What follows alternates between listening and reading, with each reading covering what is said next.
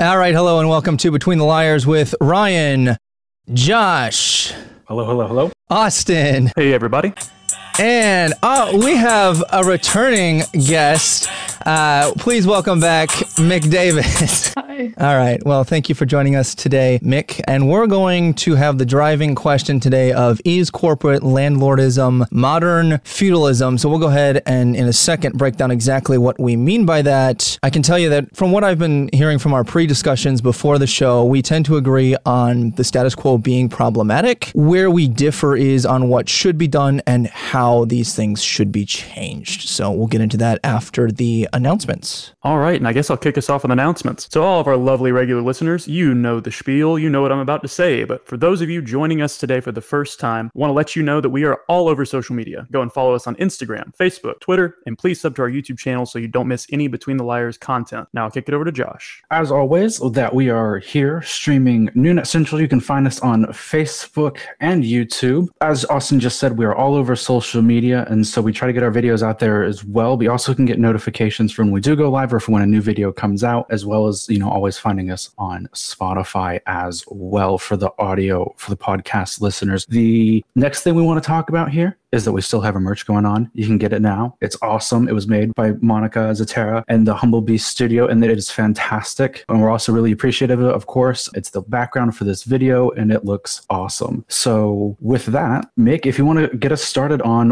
where do you and I want to start making uh, fun of Austin and Ryan here um, about the housing crisis? Uh, yeah, uh, I, th- I sort of, I'm glad that we all agree that the status quo is bad. I, I'm glad we're not debating about whether or not the housing crisis exists or whether or not it, it is just or good. But I believe, uh, as Ryan, we were talking earlier, that uh, this loosely ties to the Build Back Better agenda that you guys were discussing last week. And, you know, specifically something that concerns me about this topic pertaining to corporate landlords specifically is how they've been recently accused of being more likely to evict tenants um, and how they're largely unaccountable to the status quo housing regulations. This came up in the Housing Committee on Financial Services recently, where uh, Maxine Waters was discussing how there is a growing eviction crisis, uh, specifically at the hands of corporate landlords. And um, this is a big problem concerning like the COVID-19 pandemic because the CDC put in um, their version of an eviction moratorium. And we're sort of poised to see this problem get worse because generally after recessions, corporate landlords grow in sort of how much housing they control and the consolidation of the housing market tends to go uh, in favor of corporate landlords. Like after the 2008 crash, the corporate landlords held about 20% of rental properties and now they hold about 50%, especially in some markets, um, notably like Atlanta and Milwaukee and to a lesser extent New York City and out on the West Coast as well. Um, so this recession tri- typically triggers um, corporate housing consolidation, and given sort of the unique problems that this type of landlordship poses to the status quo, like I'm particularly concerned about that, and really excited to talk about it more. I think the corporate portion of this question is probably the driving factor here because as you get larger, you tend to lose the quality control, right? So if you rent from a private company, a small company, or even an individual, or you're leasing out someone's room, there's a lot more one on one, maybe one on five interaction that's taking place there. So the quality is a little bit easier to address. As these corporations come in, they not only have the money and the buying power to, like Mick, you just mentioned, buy out everybody else so that now they have this monopoly of sorts, which I'm sure every one of us has dealt with. I know Josh did uh, last year. Uh, I'm currently dealing with it on behalf of a couple of my friends. I, I, I haven't had the issue quite yet, but I've had to deal with it secondhand, help people try to get whether it be their security deposits back or whatever. These these corporations bully their tenants into paying extra when they vacate the premise or kicking them out prematurely. Yeah, and um, at least from my personal experience that I've had down here in Hattiesburg, there's this company by the name of London and Stettleman, and they own apparent what seems to be like half of the town. And you drive through town and you see whether it's apartment buildings or it's standalone houses that they all have London and Stettleman uh, signs out in front of them, and even the ones that don't sometimes still do, unless it's like a very otherwise owned property. And these are usually going to be apartment complexes, but especially when it comes down to houses, it's almost all going to be London installment. And there's another landlord that competes with them, but nonetheless, my particular apartment is some as a building they no longer put money into. They're basically going to let it keep running down until they can get it condemned by the city, written off as a loss or something on their taxes, and then are they going to sell the land back to my university, or they're going to build nice luxury condos and charge an absurd amount of money because I live fairly close to campus, and it is actually a nice location. So they're no longer worried about my particular building, which is why they haven't um, come and fixed my fridge after what's now um, 38 days of a ticket being out of um, the refrigerator not working correctly um, because they don't care because I'm one of several thousand of their tenants in one city that they're invested in. And I think where small time landlords can have their benefits, it's that the ratio of tenants to landlord, when that's smaller or when that's more on the tenant side and there's fewer tenants, they have more leverage over their landlord as an individual because they represent a higher stake of the landlord's revenue stream. If you're bringing in a million dollars every month and one of your, you know, one person stops paying $800 a month, then whatever. They don't care. Ge- generally, I think the direction of this conversation is not going to be saying that renting is in of itself bad, but where the problems are. I do know that Josh has some spicier takes going beyond even even that, but I think most of that conversation will deal with how can we prevent the corporate aspect. Austin, what are your initial thoughts on this? I think the point's already been raised. Um, I, I live in a pretty small town, and so I'm renting from a company. They they have quite a bit of property in the town I live in, but it's not insane. They're locally owned and operated, so I haven't had any complaints personally. I haven't had an extensive experience renting, particularly in large cities. So I'm kind of getting the smaller town aspect of it. I could absolutely see where if you have a large company that has no presence in the town you're renting in, being somewhere else and operating a bunch of property, that could be an issue. And that's just the nature of if you get too far from the community you're serving, and then you're going to be less invested in said community. So I like to see the people that I'm renting from, I like to see them succeed. They're doing a great job with where I live, and I like to see them being able to produce more things for people in this community. I would probably be less apt to be excited if I was renting from people that lived in a different state that didn't actually care about the people in this city. So I don't know. I think it's an issue of scale and distance. So for those who didn't prepare for this debate, I think Josh has some stats just to kind of get you uh, your head wrapped around kind of where we're at market wise at this point. Yeah. So what we're seeing now is that housing prices are rising at a dramatic rate um, year to year from 2020 to 2021. So it was a, so it was a measurement that took um, in June. So this is why we already have the numbers for 2021 is because we've seen that's where they're still measuring it. Why is the fiscal year in September? I don't know. Someone makes it up. Congress. so yeah, like uh, so we saw 17% increase across that uh, measured 12 um, month period, and that also same period of time, 11% more Americans moved to renting renting properties instead of owning properties. And this is a continual uh, trend of home ownership decline in America uh, as of large. As of right now, one in three Americans are renting the places they are I live in, and that is continuing to decline. So that brings us to about 78.7 uh, people owning homes, with 44.1 million people renting their homes. So what we're seeing is this not only are houses getting more expensive and landlords buying up more and more of the property we saw from the 2008 to now with the, the, the dramatic increase of overall ownership of landlords, but that's still like even happening at a faster pace, as Mick kind of pointed out earlier on, that the you know recession caused caused by the pandemic is going to be another consolidating incident where the, the, this market is. And we're already kind of like seeing and feeling that in home ownership prices. And that's something else that landlords have over individuals when it comes to buying a home, where an individual has to buy a home and it has to suit their budget, has to suit kind of their needs for that immediate moment. The landlord can take on a bit more of a pricey home because they can pass that off on then in part to who they rent it to, and in part because as the owners, they get to invest in that equity and know that they'll have that property a long term, which is fundamentally what renters are denied, especially when, you know, on mass when there's only rent properties available. So what I'm seeing from those statistics then is it's looking like just over half of the people who are in the housing market at this point are owning as opposed to renting almost 80 million out of about 123 million. So disproportionately people are having to rent their homes because of the costs. I'm not going to say that that's not because of corporate landlordism, because that is a large contributing factor. Some other things that I'd like to throw out there that can contribute to this issue would be number one, rent control, because as you keep the prices artificially down on what people are paying, you originally think that it's going to benefit the people because they're paying lower amounts, but you're not able to artificially increase the amount of supply. So really, you have low fixed rates that people are paying, which for those who can get housing is good could, but for those who can't, it's very, very bad. Number two, if you're going to buy your home, you have to pay things like property taxes every year. And in certain parts of the country, those are significantly higher. You're also going to have the cost of upkeep. My landlord is responsible for keeping all of our places since unless I'm unless one of us is secretly rich at the moment and owning a house, we're all renting at the moment. so you're not responsible for fixing things. Um, out here in the Midwest, you're not responsible for plowing the driveways. That is falling to the landlord for the upkeep. That falls on you. So those are all additional costs beyond what can be very, very pricey purchase 400,000, 200,000, uh, 100,000, depending on where you live. But it's important to keep in mind that it's not just going to be corporate landlordism. Now, they exacerbate the problem because they're buying up the options and then making it so that you have a monopoly to rent from. Uh, Mick, what are your thoughts on this? Well, I mean, one thing that I think of a lot when I think of renting an apartment is the the idea that you're still with your rent, you are um, effectively financing someone else's mortgage. And um, personally, I, and sort of ethically, I think it's fine for me to pay rent and finance like a mom and pop landlord's mortgage. That makes sense to me. But when you're paying in uh, that rent and you're financing the mortgage for a giant corporation that is outsourcing the upkeep labor to an LLC or something and trying to keep distance from what you're doing, um, that is a lot more difficult for me to swallow as a renter and as someone who's just sort of observing the housing market with the interest of eventually at some point in time owning a home. Is this idea that uh, my money is not, it's economically productive, but it's not for me. So if it has to be for somebody else, I would rather it not be for a corporation And then when you look at the advent of consolidation, I think that that probably makes a lot of these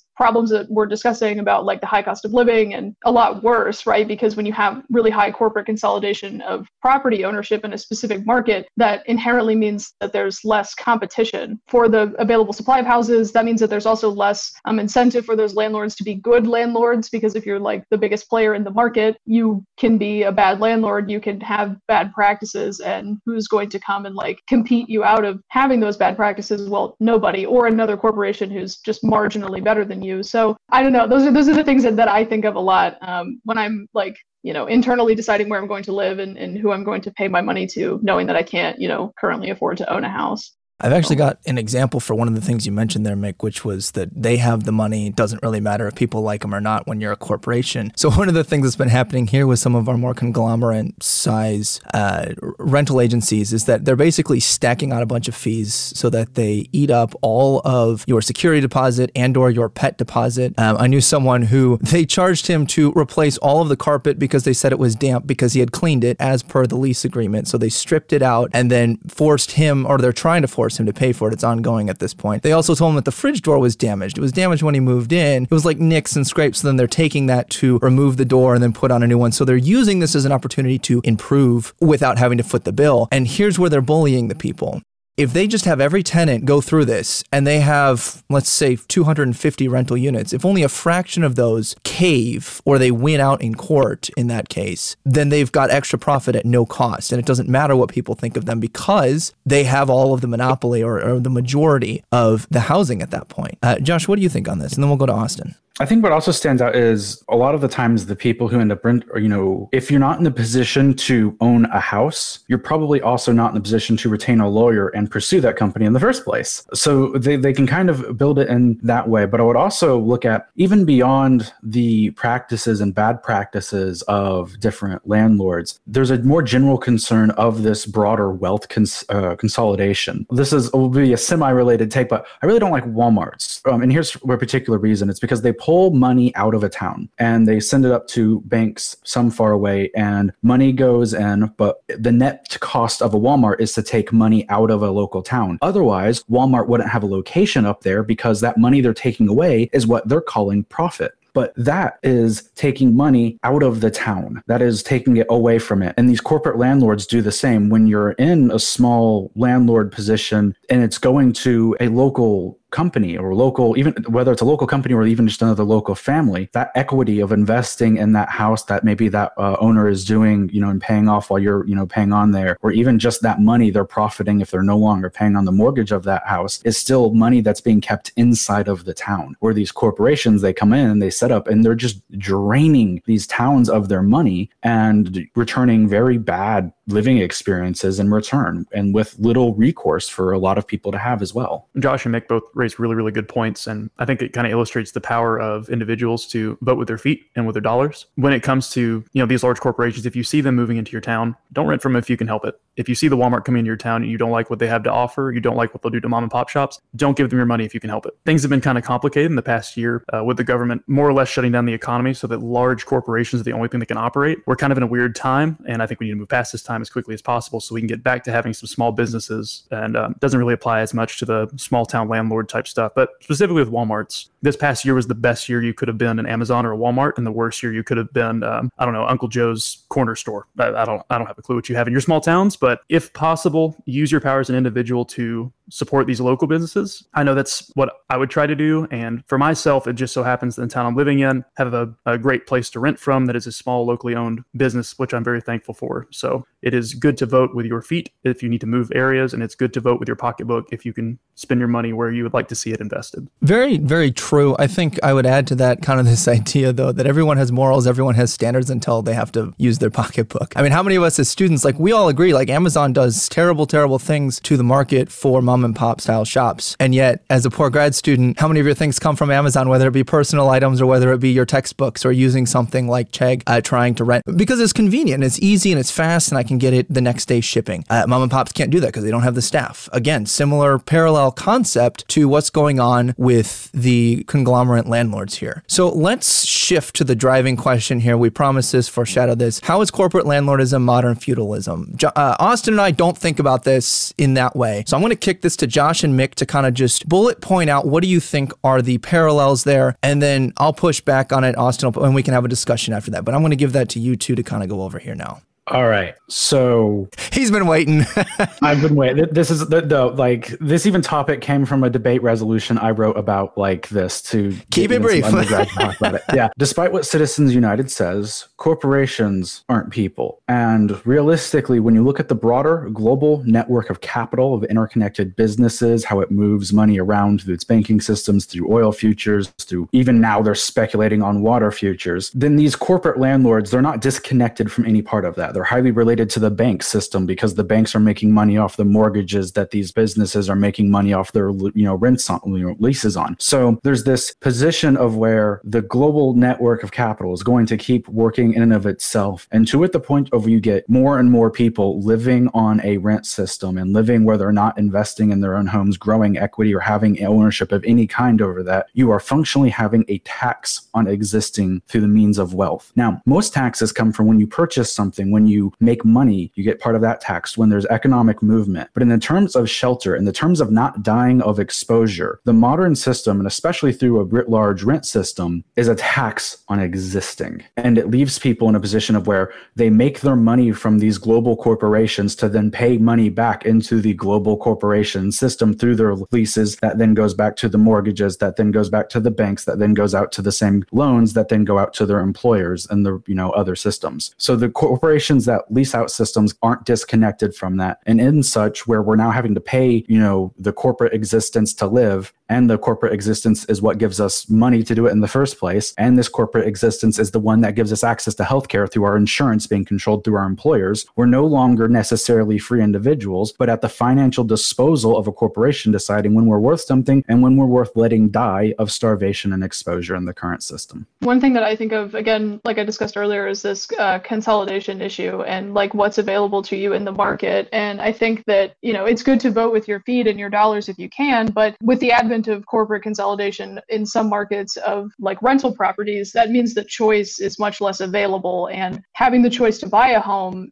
and and doing so is a is a way of like having upward like economic mobility right and we see like persistent disparities across race in particular of the ability to buy a home as a form of upward mobility so like 42% of black families own their homes versus 70 72% of white families which means that like as corporations consolidate the market and own a lot more of these properties families that like would otherwise um, have those houses to buy because there's only so many houses in the United States. Like those houses just aren't for sale, or those um, those properties just aren't for sale, and so like traditionally marginalized populations don't have the option of using that as a driver of upward mobility. And as corporations consolidate their holdings on rental properties in some of these markets, it also opens up tenants who, you know, some of them would be homeowners. It opens them up to like abuse from the largest landlord in the city. Like corporations are, you know, they're harder to lodge complaints against, complaints against, they're harder to take to court. Um, they're more likely to use threat tactics on their tenants. And a market that favors renting is also one that pushes people down as they like don't get a chance to buy those houses, and it simultaneously exposes them to potential abuses on the part of their landlord. So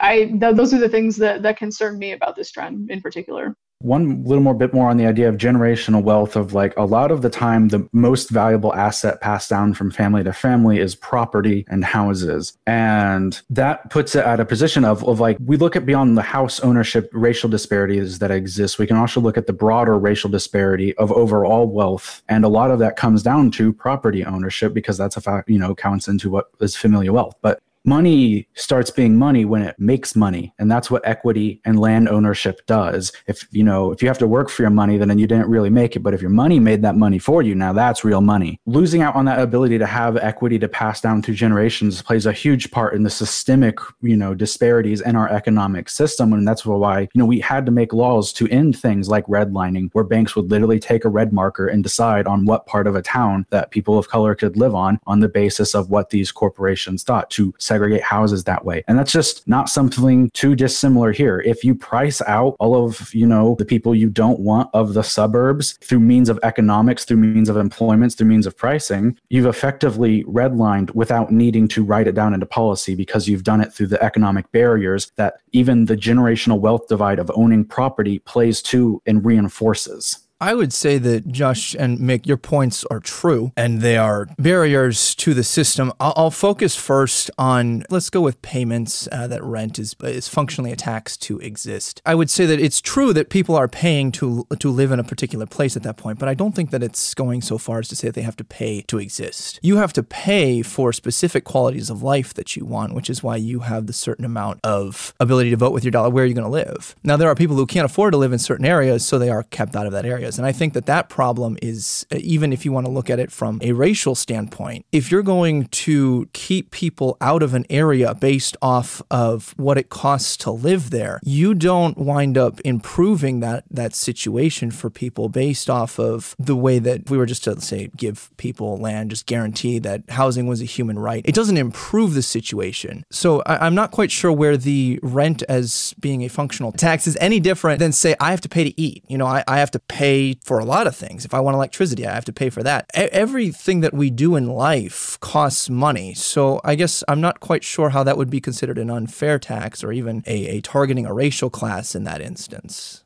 Well, I mean, you have to look at the markets that these corporate landlords are in, right? And where they're consolidating their holdings um, and who that traditionally hurts, I think.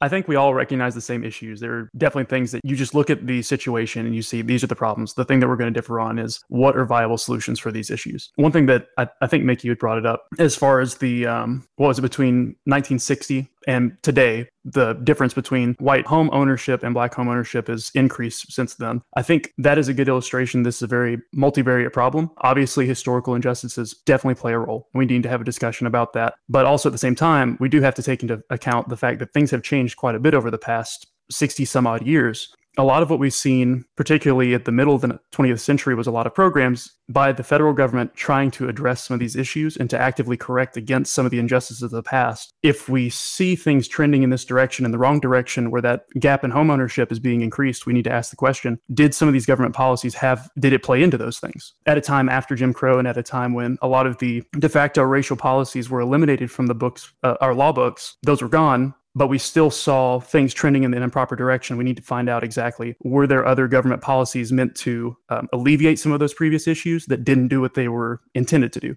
I think that's a question worth considering, uh, considering that we have had a pretty extensive war on poverty for the past couple decades. Uh, did it do it as it was intended to do? I guess is what I'm getting at. One of the big points that I think it was Josh raised at, at this earlier segment here was the idea of generational wealth is built through land. That's true. I agree with that 100%. And I also agree with the fact that historically, uh, if you have been of particular classes, you haven't been able to own land through the law. And as that's changed, it's still been difficult to acquire that land. Or even if you're just lower class, lower middle class, middle class, maybe even upper middle class with the way stagnation and inflation are going these days, it can be difficult, if not impossible, to purchase a home, which is, as you mentioned, Josh, 100% true. Moving up through the classes is built off of that. I think one key thing to note there is that it is a barrier, but it is not impossible. If you look at all of the United States, all of the classes, on average, people are likely to move up three classes over the, the over the course of their lifetime, which makes sense because you know right now, as poor grad students, we're fitting in the bottom classes. You get a full time job, you move up a little bit, you get a promotion, you get certain things based off of your education, things like that. You might be able to purchase a house. If you can have passive income, you continue to move up. Now that's going to differ family to family, and it's going to differ person to person based off of how far you can go. But it's not like it's fixed. So I would say that I don't think it's feudalism to kind of get back to our main point, because in a feudal system, I was incapable outside of birth to progress. Today, I don't think that that's going to be quite the same. Not to say there's not obstacles, but it's not the same level of impossibility.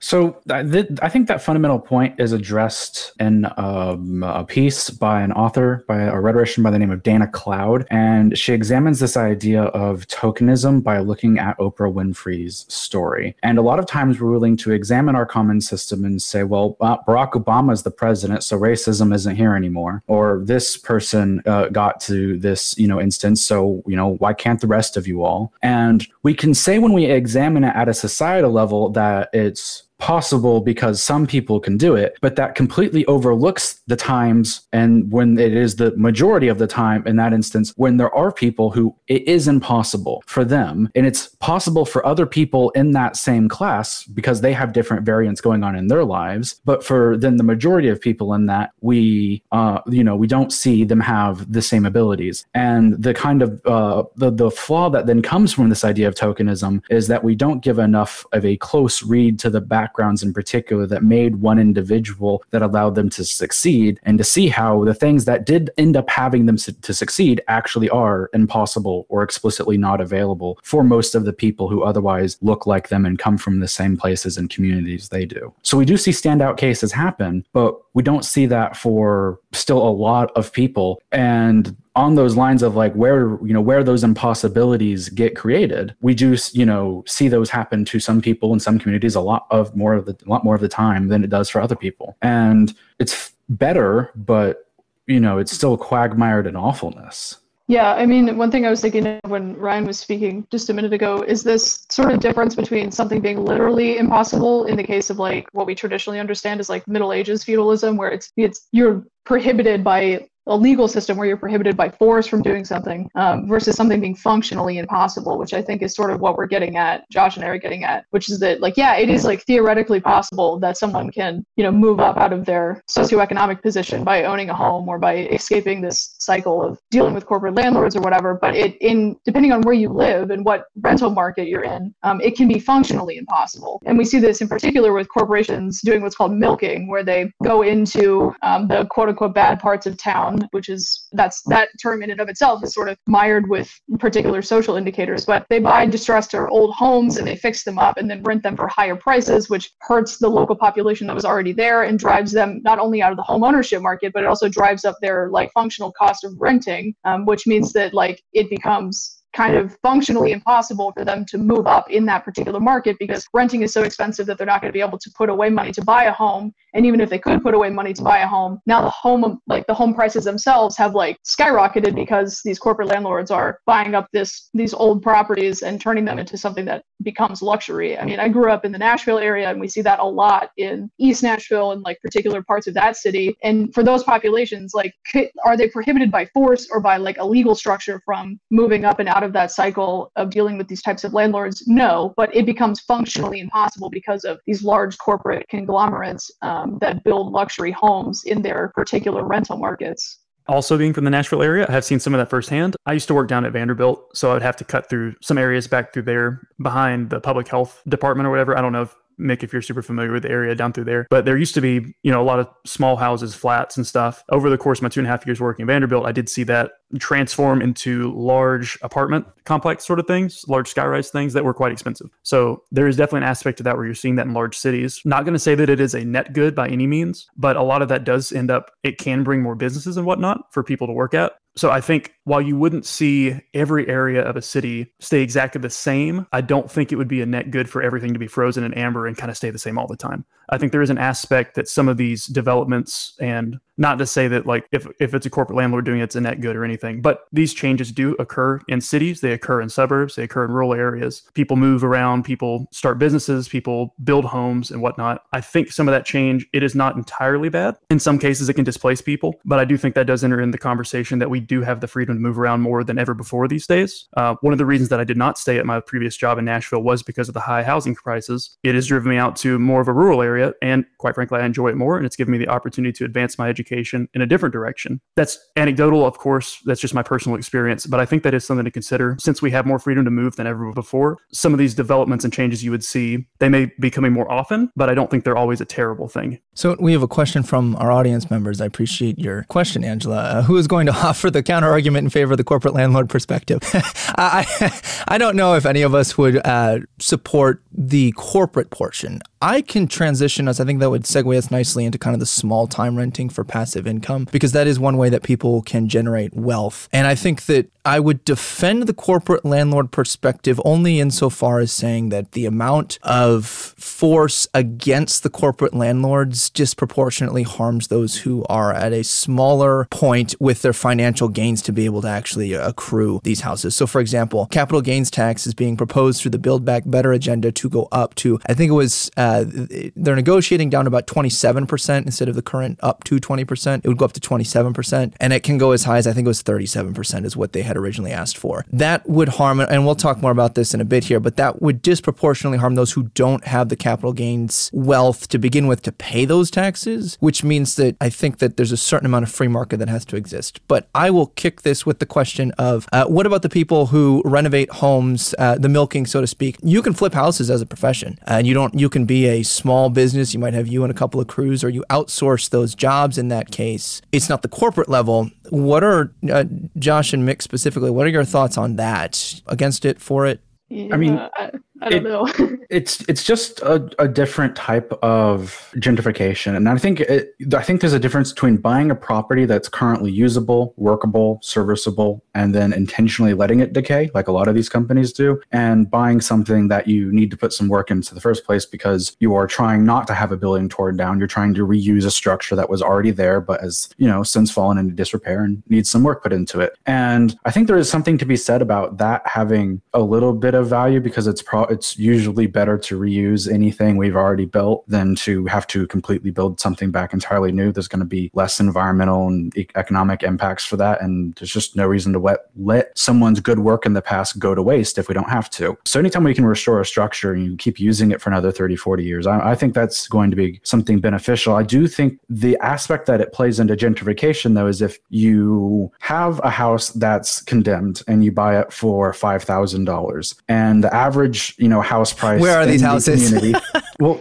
just but you know, the average house price you know in the community is you know like a hundred thousand dollars. But then when you're done renovating this house, you have a two hundred and fifty thousand dollar house. Sure, you're going to make more money on that individual flip and transaction because you're able to make it, you know, a lot better. But I also think you're contributing to like helping price, you know, future generations and people who'd want to move in that community out by doing so. So like if you're going to renovate a house, you know, why not renovate it to, you know, the average level that is the community because you're still going to be able to sell it. Um, but you don't have to, you know, do something extra to price people out of their communities where even a lot of the times, you know, historic communities that have lived in, you know, p- groups of people have lived, you know, in different parts of towns for a long period of time now. And then these kind of outside corporations come in and, you know, price them out and make them move over the years. So, Josh, I think one of the main cruxes of your argument there was kind of gentrification. Mick, do you want to kind of briefly break that down in case some of our audience might not be quite familiar with what that process might look like and what that is? Yeah, gentrification is basically just like a process that changes the general character of a neighborhood. Um, generally, this happens to like poor urban areas, like we were talking about Nashville specifically. Um, so, in that city, we were looking at neighborhoods like East Nashville or like Inglewood um, that are traditionally low income. Um, and because the houses are cheap, and the properties are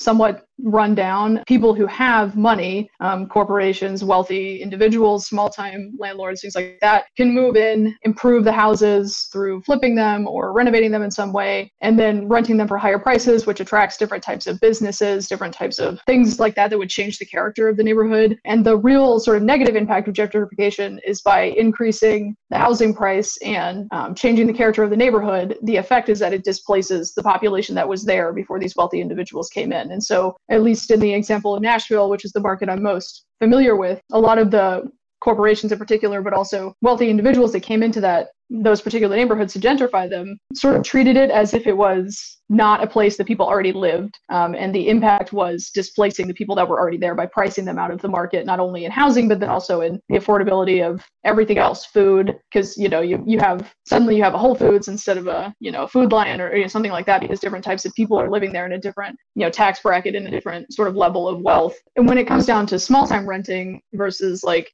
corporations like i'm probably going to be more in favor of if i have to choose a landlord right i'm going to go for somebody who's doing the small time renting but i think it is important to remember that wealthy small time renters can still participate in uh, gentrification or small time landlords uh, they can still participate in gentrification and they can still like have those negative impacts on um, on that particular community by displacing people and pricing them out of the market. So the main problem from gentrification as i'm understanding it then is this idea that you are taking a problematic area a rundown area something that can be improved, and then you are adding some sort of value to it, which then raises the cost of living around there. Because if I live next to a nice park instead of next to a rundown dump, then the land is going to be worth more. So by improving my neighbor's houses, you've driven up my cost, which if I own the property is great for me because my property value goes up. If I'm renting, that's harmful. I think it's important to keep in mind as as problematic as gentrification can be. I think that you need to look also at where are the areas that are being affected by this. They're the poor areas that are run down. And while the people who live there are able to live there because it does cost a little, because it's such a rundown area, you're also wanting to improve the area for the quality of life. And this is where we kind of have this push back and forth between you can improve an area, but then the price goes up. And then if you can't afford to live there, you're edged out, like Mick and Josh were mentioning. I don't think there's anything wrong inherently with improving the area so that it's a nicer place to live.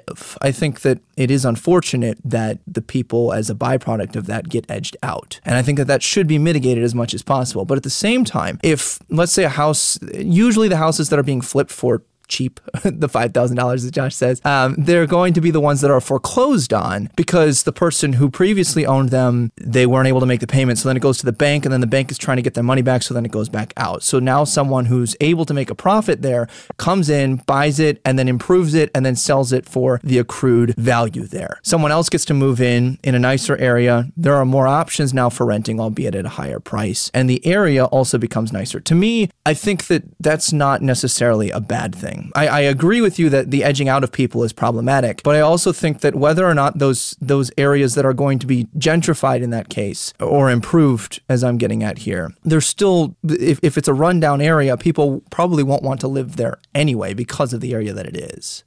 I, I think there's a two factor uh, kind of uh, crunch there of like, yes, people don't want to be there. Like if they had more money, they would probably, you know, want to live somewhere else. But you come in, you gentrify an area and you improve it. And then, you know, well, I'm a developer and I'm wanting to build new apartment complexes. Am I going to build apartment complexes that I can make $150 a month off of and profit? Or am I going to build apartment complexes I can make five, six, seven hundred dollars a month off of uh, per profit? And the answer is you're going to build the nice fancy thing. So places that are getting gentrified, it's not like the new development that is being made is being done with these communities in mind. And so you're seeing increasingly people push towards homelessness you know housing insecurity or otherwise closer to you know a financial ed of you know struggling to provide food uh, insurance and you know, all those other things just by the fact that rent keeps going and going up while our wages have largely stagnated as well like rent is more every year but you're not paid more than every year eventually something's going to break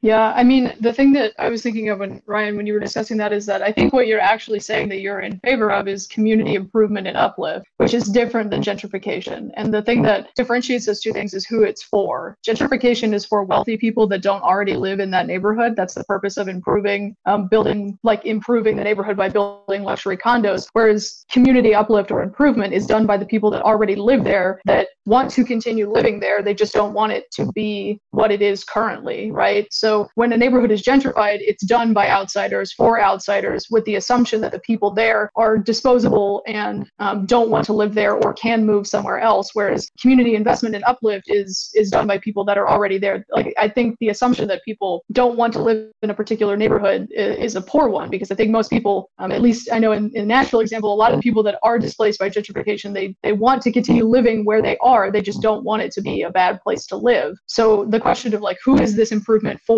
Who it, who is it being done by and what is the effect? Those are really important questions that differentiate those two types of changes in a community.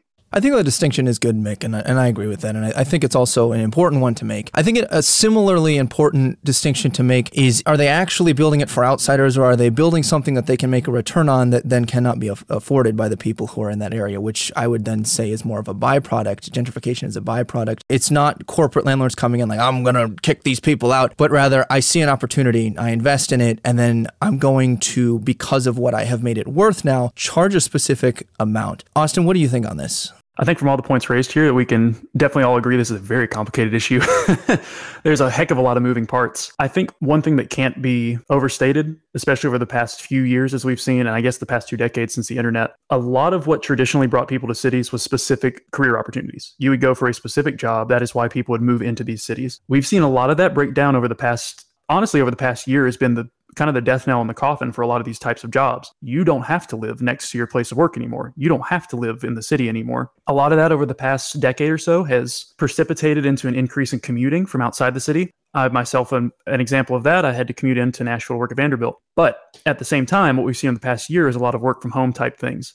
I'm curious to see where that leads in the future and what we see as far as trends that you see with, you know, cities and neighborhoods becoming a little bit more strained and a little bit more run down, companies moving in and whatever form it takes, gentrifying those things. I'm curious to see what trend that takes in the future with less people being relocated for the sake of specific jobs because there's nothing keeping you from doing your, I don't know, your IT job. Uh, you don't have to live in the middle of Nashville. You can live, you can live in Montana. I, I don't know. You live where you want to live, but I don't know. I'm just kind of curious to see where that trend leads large cities as the traditional draw of large cities has honestly been outdated over the past few years. So, to Austin's point of this being a complicated issue, I, as we're, we're running out of time for our hour segment, and I know all of us are on a tight schedule, I don't want this to be the get together weekly and gripe about the issue. I want us to propose some. Josh, I remember you mentioning something about just giving people homes. Could you talk to us a little bit about that proposal, and then maybe we could have a little bit of discussion about that? Yep. All right. Time for the prolonged spicy take. There are 17 million housing units sitting absolutely empty in America, doing nothing but increasing in value, waiting for someone to have enough money to come along and take use of them. Nothing, not a nope, sitting there. Bugs, roaches, might as well. Empty houses. There's only depending on what source you cite here, 600 to 700,000 empty ho- or, or homeless people without consistent shelter in America. There are 17 million empty housing units and six to 700,000 people in need. It's not like we can't build them. It's not like we lack the material power to do so. It's not like the might of our economy hasn't overcome the scarcity of shelter. We very much so have several times over by a factor of 10, even. The same instance has with food. A lot of food gets thrown away before it ever reaches our grocery store tables, not because there's something wrong with it, not because it's going to taste bad, but because it has a blemish on it and they're afraid it's not going to sell. And so they don't want it to sit in their stores and occupy that capital. So the farmers themselves themselves will throw it away. We pay, pay farmers to burn their fields instead of harvest it sometime to stabilize the market. We just have them burn and waste their food and crop to make sure it doesn't impact the overall, overall market too much. We have oil companies who are now getting contracts to leave the oil in the ground because that money is better spent improving the environment that way than necessarily through the actual production of the uh, economy. And so what we're seeing here is when we talk about economics, and we also we like to say, you know, it's how do people make decisions with scarce resources to acquire scarce goods. And while obviously there's no, you know, thermodynamic breaking infinite amount of something, of, but you know, out there,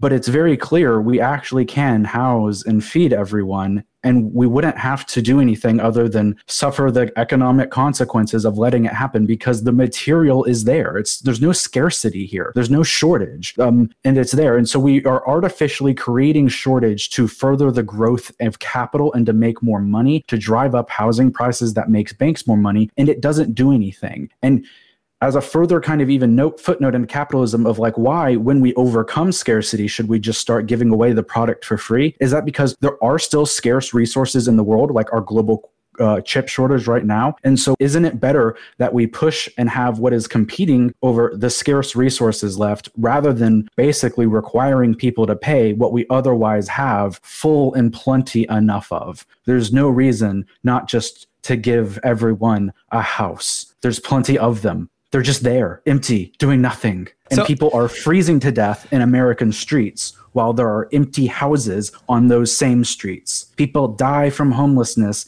while we have empty houses on the streets. Those empty windows look down on their bodies in the winter. That is what bothers me so much about our modern landlord system. So the first thing that I'd push a little bit back on is the the how of do we give people housing? Because I think there's a certain amount of uh, entitlement that goes along with the just giving or just the taking in this case because you'd have to take. If we're if we're even talking about utilizing those 17 million empty homes who my question is going to be and, and i don't know the answer to this who owns them and why are they vacant at the moment? Because in a capitalistic system you're going to see those homes filled if they're able to do so. So it might be something like it costs too much there and so people can't afford to which i find that to be particularly unlikely because the ultra wealthy at that point could live there if they wanted to. You might not see the people that you want moved into those homes, but I'm wondering is there perhaps some kind of regulation on them that's preventing them from being rented out or, or do you do you know, Josh?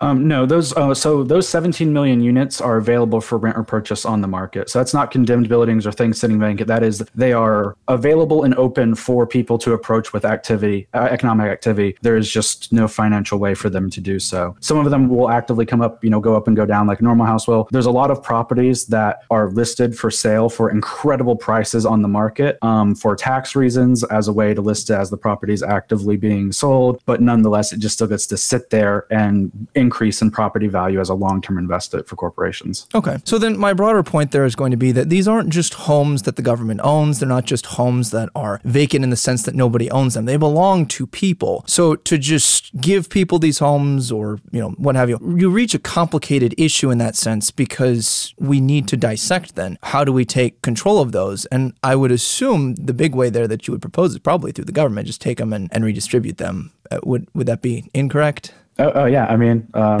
just whether it's asset forfeiture, whatever. I mean, the government has several legal ways they can do it. They've done sure. it before. We, we've had entire towns move and wanted to flood them for economic activity and the betterment of the state. So it's not like the government's afraid to come in and take your property and say this is for the betterment of society and our and of the state and of our government, and so we're going to do it. This is our prerogative to improve society. Um, that's what happened when they built the Cherokee Dam in East Tennessee, where I grew up. They flooded people's farms. They did not not give them a choice. They compensated them for money and said, We've made this decision and this is how this region is going to change because this is good for the community. And to this day, TVA provides about 25% of the region's power and electricity delivery. That at the cost, though, the government drove thousands of people out of their homes when they, you know, flooded that area. And I sometimes the government has to make decisions for the betterment of the communal. And I think the problem with the argument that I, uh, the problem that I have with your previous argument is it takes this emotional appeal, which which is true, right? It is tragic that these people are homeless. But then it takes the power of the government, and we assume that the power of the government in this case will be working in our favor because we have deemed that the ultra wealthy or whoever happens to own these, it might not even be the ultra wealthy, that because for the betterment of society, we can just take that. And because I, as a citizen, can't legally take it because it's against the law, then I should support the power of the government taking it from them, something that they have invested into. And the moral problem, I think, is equally there because you are now assuming that the usurping of that property is good because I can justify it in that case. I think that the flooding of those properties, Josh, we would look back on that and say that was a mistake. It ran people out of their homes, it caused issues. And, you know, just because you can justify something doesn't mean that it's a good thing. Well, I mean, I just wonder, like, uh, what is sort of the point of the government if it's not going to, in the richest country in the world, if it's not going to um, decrease suffering, right? And we're not talking about taking 17 million homes and like that families are in and running them out into somewhere else. They're empty units, and a lot of them are owned by corporations that are using them as pass through tax entities. And the homelessness problem is like one tenth of the number of available units, right? So we're talking about effectively seizing one tenth of the available units largely corporate landowners who are using them as a way to invest in in land. So, I mean, my my sort of hang up with the argument is that I think sort of the point of the government is to decrease suffering, and if we have a pretty readily available way to do that, I have a hard time swallowing uh, arguments as to why we wouldn't. Because I, I have more sympathy for people that are unhoused and people who um, experience housing insecurity than I do for people who own empty units, just in general.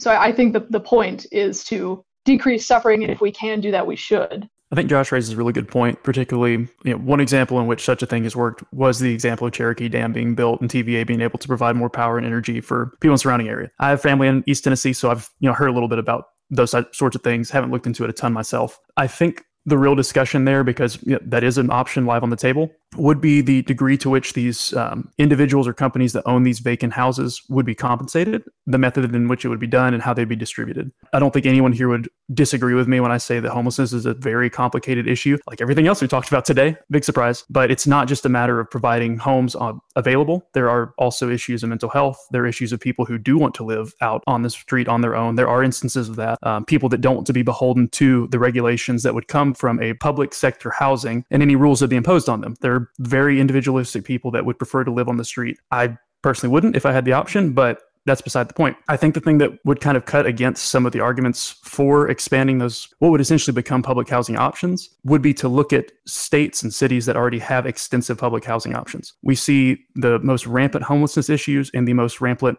housing issues occur in states that already have extensive public housing and have very, very heavy government involving in the housing sector. I'm thinking California and New York specifically. They have a very large homelessness crisis going on, and all their homes are, I mean, I think they probably rank number one and number two, New York City and San Francisco, as far as highest rent, if I had to take a guess. So I think there are some things that are lying under the surface that if we rely on the government to just hand out the houses. I don't know if it would specifically fix all the homelessness problem. And I don't know if it would really fix the housing problem more broadly because we see some examples where we're approaching those sorts of solutions and they aren't delivering on exactly what they promise. I think uh, we'll let the last round of arguments for or against, just for the sake of time, come from our hot takes. So we'll be right back with our hot takes.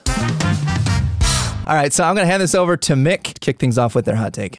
So I think my hot take is probably just another version of what I just said, which is that I think that um, what we should be um, focusing on both in, our like private efforts and when you know, what we want to support with our charity dollars and um, voting with our feet when we're renting or with our wallets um, when we're renting ourselves, and also what we want to be focusing on as um, voters and as the government is to decrease human suffering. And if we have a uh, readily available way to do that by providing homes for unhoused people, that's what we should be doing. Um, I do think that uh, corporate landlords present a, a pretty pernicious and growing problem in our housing market. Um, to what extent we can correct for that while at the same time addressing things like homelessness um, remains unseen to me at least but i'm not so much hung up on the how we're going to do it and how the government is going to do it as i am what needs to be done i think we need to keep the problem and the scope of the problem in mind as we you know move forward to try to correct for what our housing market has become now All right. So my hot take is going to be number one. I don't think that the government taking over, being handed the gun to execute the will of the popular vote at that point, or you know, however,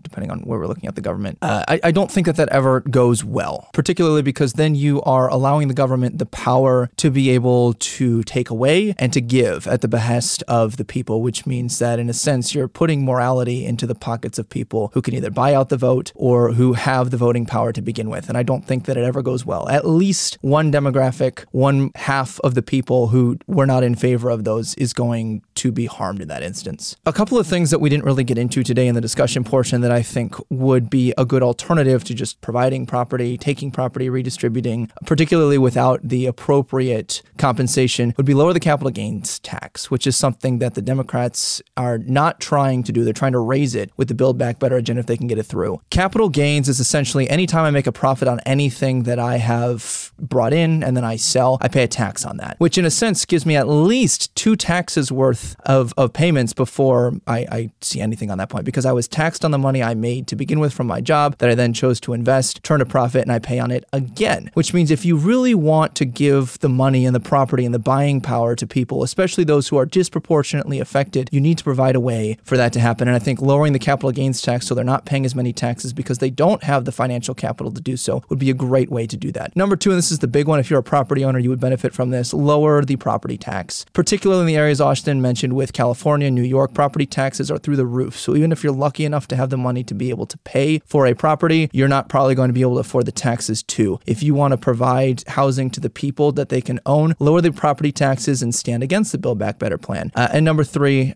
actually address the issue. I think that, you know, Josh makes some great points. And he's probably going to hammer home the moral arguments again. My question then would be where is the moral inconsistencies when we're looking at taking things because we can, because we can justify them? Be very careful of that double edged sword. Beware of trying to refute your, your opponent's arguments just because um, of moral high ground. Be careful how you would implement that.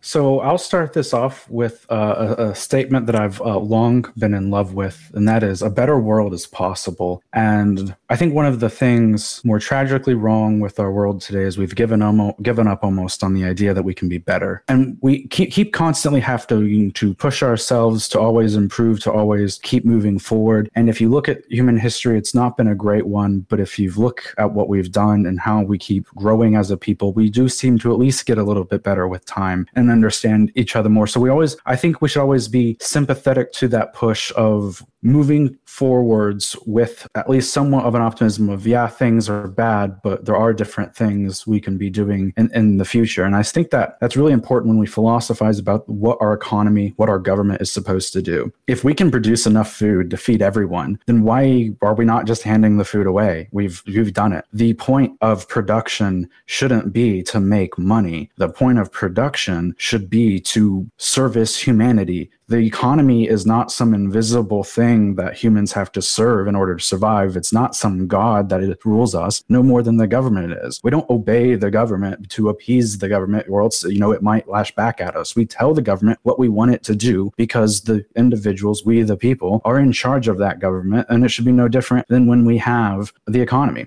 But we're stuck in a system of even when the power of labor has overcome scarcity, the thing that plagued humanity for so long, we have enough food, we have enough water, we have enough houses. When we've overcome scarcity, capitalism will invent and force scarcity to justify its own existence and to keep making profit. If it is more profitable to let someone freeze on the street and starve, capitalism will let that happen because it's about making profit and not about serving peoples. And you might say that because it's impossible. That could never happen. But as I've made very clear throughout today, this is happening every single day because every single day there is more food and more homes than we need. And every day there are people in our country that have need of those things and have no access to those things. And that's ridiculous. What is our economy doing other than serving us? Why does it exist in the first place, if not for that? All right, everyone, all the listeners, you already know where I'm going to go because I do this almost every week. I'm a small government guy, but that's beside the point. So I think one of the things that we can all take away from this conversation, there is a big problem. There are large corporations that are doing some things that we do not like. But the biggest thing that we're going to disagree on is where is the solution? And in this case, I'm going to go with the this is where the hot take begins. I don't believe the government is going to be a solution provider in this case. The government is very good at promising things because politicians benefit a lot from promising things. They don't benefit quite as much when they don't deliver because if the problem is solved, then they don't have anything to run on. A different point. I think the government has had a very strong and long track record of promising things but not delivering on it. Specifically, like a point that I brought up earlier, we saw a lot of government intervention in the economy through the war on poverty and some other policies that we saw through the 20th century that ended up causing more problems than they solved. Uh, back at the beginning of the 20th century, I believe it was around 20% of a family's income would go to their housing. Now, you know, it's closer to 30 within 100 years. 30% of their money is going to go toward housing. That was after the advent of government intervention. There's a lot of confounding factors, but I think we could also see, like Josh mentioned earlier, the that there is a lot of waste and people are paid to, to waste, whether it be farmers burning their crops or oil companies being paid to not drill. Those are government driven. The government offers subsidies for people to do waste. The government offers subsidies for people to not promote growth in the economy. That's not a good thing. What I would not want to see happen is what would happen in a country like China. Right now, they do not have any pri- there's no private ownership of land it's all owned by the government obviously they were not discussing the government taking all the land usurping and ha- doling it out but i do see aspects of that and i don't want to see people uh, when the government gives you a house, do you actually own that house? How is it distributed? How can we feasibly say how it's going to be distributed? And does your family get to inherit that home? I think those are questions, those feasibility questions are things that we need to take into account if we're going to talk about the government offering these things. To close out, I'd like to quote Thomas Jefferson If a government is big enough to give you everything you want, they are large enough and strong enough to take everything you have. I think we need to approach some of these social issues very carefully because the bigger we make the government gun, the more we're all going to suffer by the end of the day. All right. Thank you to our listeners and our viewers. I'm sure you find yourself somewhere between the liars. Meet you back here next week at 12 Central. Goodbye for now. Thank you.